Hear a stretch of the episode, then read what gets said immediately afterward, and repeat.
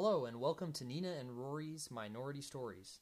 I'm co host Rory O'Regan, and here with me is. Co host Nina Fujiwara. In today's episode, we will be introducing the series and providing some introductory information before diving into the roles of minorities in the U.S. during World War II. To start, we'll mention that it is debatable whether or not the opportunities that these minorities saw during World War II were really about opportunities, or were in reality just ways for the government to use minorities as cheap labor. In each episode, we'll cover how a different minority group participated in World War II and some factors that may suggest their opportunities or exploitations.